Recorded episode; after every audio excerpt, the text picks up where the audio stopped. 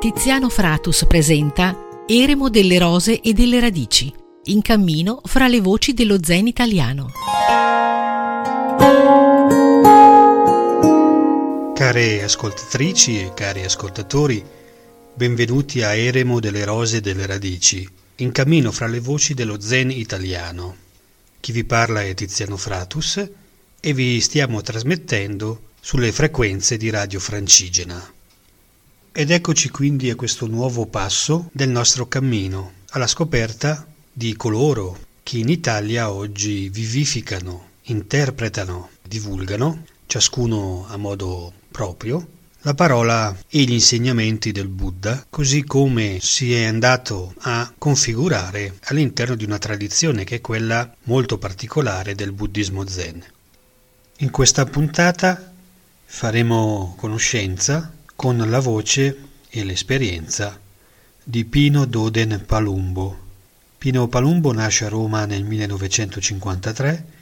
si laurea in ingegneria e insegna nelle scuole pubbliche della capitale, nel mentre nel corso degli anni 90 si avvicina al buddismo zen. Viene ordinato monaco nel 1999 dal maestro Roland Junoresh, nell'ambito della tradizione Zen Soto, secondo il lignaggio che, passando per i maestri Deshimaru, Keizan e Dogen, lo unisce al Siddhartha Sakyamuni ed è diventato successivamente discepolo della maestra Simone Gico Wolf, allieva di Taizen Deshimaru e badessa in Svizzera di un tempio che si chiama Kosetsuji. Pino Doden Palumbo ha fatto della semplicità la sua regola di vita. Vive e pratica la via del Buddha in un eremo a Montorio Romano, in Sabina, a ridosso del parco dei Monti Lucretili e lungo il cammino di San Francesco, a 50 km da Roma, dedicandosi allo Zen, fonte del suo agire, al Shado, la via del tè, e allo Shodo, la via del pennello. Iniziamo con le nostre domande. La prima domanda è questa. In quale occasione si è avvicinato al buddismo zen? Io ho sempre ricercato nella, nella mia vita una maniera che fosse equa, semplice e profonda. In quegli anni, alla fine degli anni 80, all'inizio degli anni 90, eh, dopo che si erano spente l'eco dei movimenti giovanili e del movimento operaio, sembrava che tutto fosse a portata e che eh, si potessero realizzare benessere materiale, ricchezza e quant'altro. Ma tutto questo lasciava una profonda insoddisfazione e una profonda voglia di continuare la propria ricerca, anche se a livello individuale. Ed è così che eh, mi sono accostato assieme ad altri all'approfondimento di letture, eh, allo studio di testi che riguardavano la spiritualità e in particolare quello che mh, è risuonato di più per me è stato tutto mh, il contenuto espresso dalla, dal buddismo e in particolare dal buddismo zen che eh, si avvicinava di più a quella che era stata la mia formazione eh, tecnico-scientifica. Infatti io eh, sono ingegnere, ho lavorato un po' nel campo e in qualche maniera il linguaggio dello zen l'ho sentito fin da subito molto vicino in quanto molto eh, semplice, molto essenziale e molto diretto e molto pragmatico. Che cosa vuol dire essere monaco oggi? Incarnare quotidianamente questo percorso spirituale? Beh, diciamo che come eh, esito della mia ricerca di cui parlavo prima c'è stato il, l'inizio di un percorso che mi ha portato a trovare eh, dei maestri e che ho seguito e mh, con il maestro Roland Resch in particolare che ho seguito per, uh, per più di vent'anni ho ricevuto anche l'ordinazione monastica. Essere un monaco per me significa essere eh, qualcuno che è alla ricerca di, eh, del senso profondo eh, della vita. in altre professioni religiose si potrebbe dire che è essere alla ricerca di Dio. Nella, nel nostro caso eh, io direi mm, nello Zen eh, è essere alla ricerca dell'adesione profonda alla vita. Oggi che cosa significa eh, essere un monaco zen? Per me significa soprattutto essere all'ascolto, all'ascolto di, in primo luogo di, di me stesso e anche degli altri esseri viventi, ma anche e soprattutto all'ascolto delle voci della, della natura, eh, una natura che è messa sempre più in pericolo dall'atteggiamento eh, della, di questa nostra umanità che in qualche maniera non si rende conto che eh, sta viaggiando verso un qualcosa che porterà alla distruzione stessa della, della vita. Nell'insegnamento del Buddha io in qualche maniera continuo a trovare una fonte di ispirazione, soprattutto perché eh, tutto questo non si può eh, imputare a eh, una eh, cattiva, a una malafede rispetto alla, al, mondo, rispetto alla natura, rispetto agli altri, ma semplicemente si può interpretare come una visione sbagliata, una visione sbagliata che porta in qualche maniera alla sofferenza per gli altri, per se stessi e per la natura. Per cui essere monaco oggi significa in qualche maniera eh, ascoltare e eh, tentare nel proprio piccolo di mh, mm, realizzare e rendere vivi quelli che sono uh, i valori fondamentali, eh, che sono poi il, il valore della, dell'amorevole compassione, dello sguardo d'amore rispetto alla, al mondo, agli altri, di cui non solo siamo parte, ma siamo della stessa sostanza.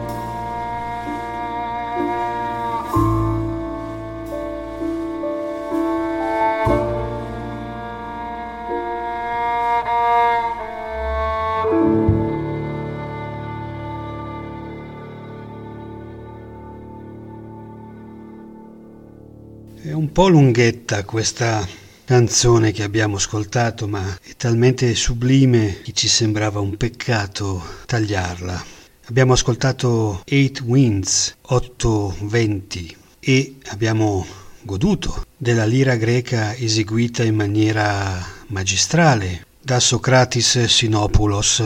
uno dei giovani, dei quasi giovani musicisti contemporanei greci più rinomati e oggi più amati. Questa canzone è la canzone di apertura di uno splendido album che porta lo stesso titolo della canzone che abbiamo ascoltato e che è stato pubblicato dalla ECM, la mitica casa discografica che spesso ci dona le canzoni che andiamo ad ascoltare nella programmazione, quantomeno di questi piccoli programmi che io cucio per Radio Francigena la ICM ci ha fornito molte bellissime canzoni e molti artisti per quanto riguarda le tre edizioni, le tre stagioni di Nova Silva Filosofica e compare ogni tanto, di tanto in tanto anche nelle scelte musicali di Eremo delle Rose delle Radici.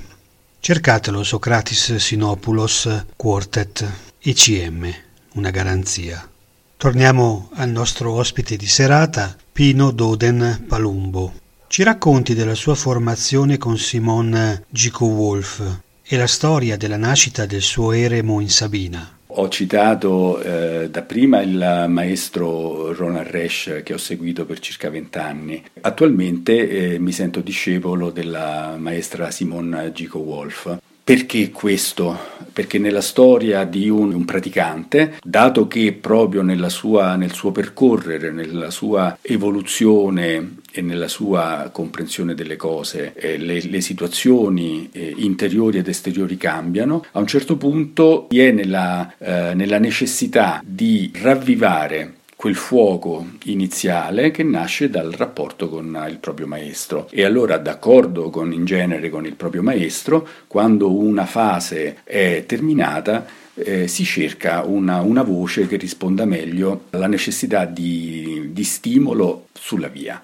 Quindi ho incontrato in questo la maestra eh, Gico Wolf, la cosa che in qualche maniera mh, caratterizza questa, questa relazione è il fatto che è una voce femminile che porta proprio eh, in sé tutto un aspetto della, della, visione del mondo e della visione della pratica particolare che in questo momento mi ri, risuona molto di più e che mi aiuta molto di più a, a comprendere alcune zone di, del, della mia persona che meglio in qualche maniera mi facciano procedere eh, sulla via. La mia maestra vive in Svizzera, è la badessa del, del, di un monastero che si chiama Kosetsuji Purtroppo in questo periodo diciamo, i nostri contatti in presenza sono ridotti a quasi niente, però fortunatamente posso continuare la mia formazione che sostanzialmente è fatta di partecipazione alle seshin, che sono dei momenti di ritiro intensivo, e all'ascolto della, degli insegnamenti dei, dei Tesho e, e allo scambio anche individuale. E dicevo che grazie a internet possiamo in qualche maniera continuare questo, questo, percorso formativo e di pratica e di condivisione della pratica. Il mio eremo in Sabina, diciamo che mh, a un certo punto della mia storia, quando in qualche maniera ho esaurito il mio ruolo di lavoratore, io ho insegnato per tanti anni nella scuola pubblica, quando ho terminato questo mio impegno ho sentito la necessità di trovare un luogo e una situazione che meglio permettesse la realizzazione, la, la possibilità di vivere fino in fondo eh, la pratica dello Zen. E così sono approdato in Sabina, che è la terra di origine di, di mia madre, e qui ho iniziato a vivere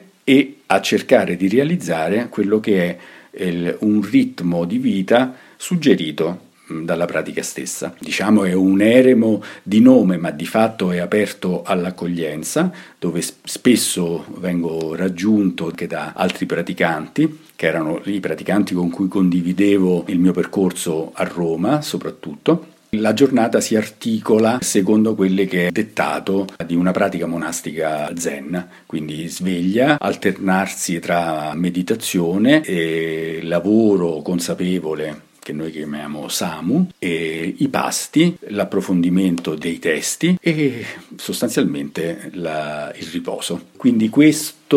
succede, è successo all'inizio in una maniera molto, posso dire, intima, ecco, ma adesso sta un po' crescendo perché assieme anche ad altre persone abbiamo deciso di ampliare questa esperienza, quindi ci siamo dotati anche di una foresteria dove possiamo accogliere persone che intendono condividere per alcuni giorni e per alcuni tempi la nostra pratica e soprattutto dato che Odo Inchioggio si trova vicino a percorsi che vengono fatti da, da pellegrini, c'è il, la via di Francesco, c'è la via di San Benedetto e ci sono tante altre possibilità che stanno nascendo. Ecco, il nostro desiderio è quello di poter eh, offrire un momento di, di pausa e di riposo a queste persone che percorrono il territorio.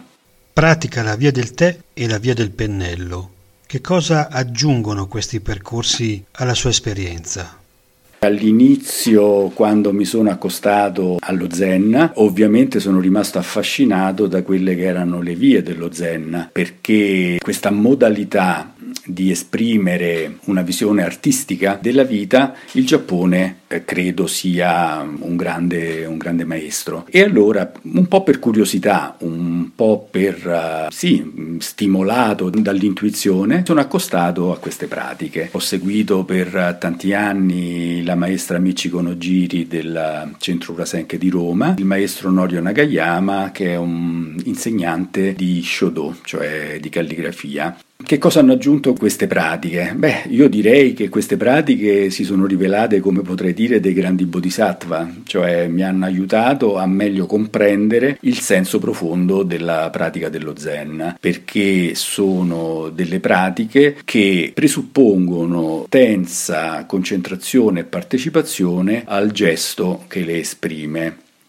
ci si misura in continuazione con eh, quello che significa eh, non essere attaccati veramente a niente neppure ai propri pensieri pensieri che magari possano riguardare la cosa che si sta facendo, ma sono comunque fuorvianti perché nascono dalla preoccupazione di poter fare bene o di ricordare quello che c'è da fare e nel momento in cui questa preoccupazione prende spazio, ecco lì che l'opera non riesce o riesce in una maniera differente da quella che eh, nascerebbe nella spontaneità del gesto. In particolare la, la via del tè mi ha aiutato a comprendere una delle verità fondamentali del, del buddismo e dello zen che è quella per cui se non c'è armonia, rispetto, purificazione, non si può raggiungere mai uno stato di serenità. La via del tè si basa proprio su questi quattro principi,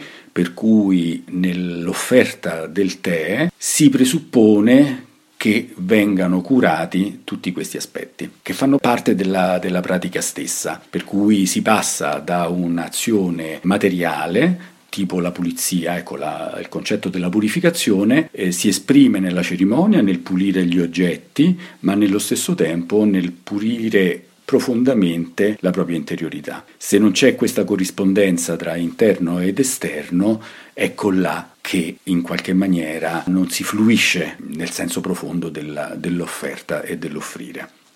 Spero di aver esaurientemente risposto, vi ringrazio per l'opportunità.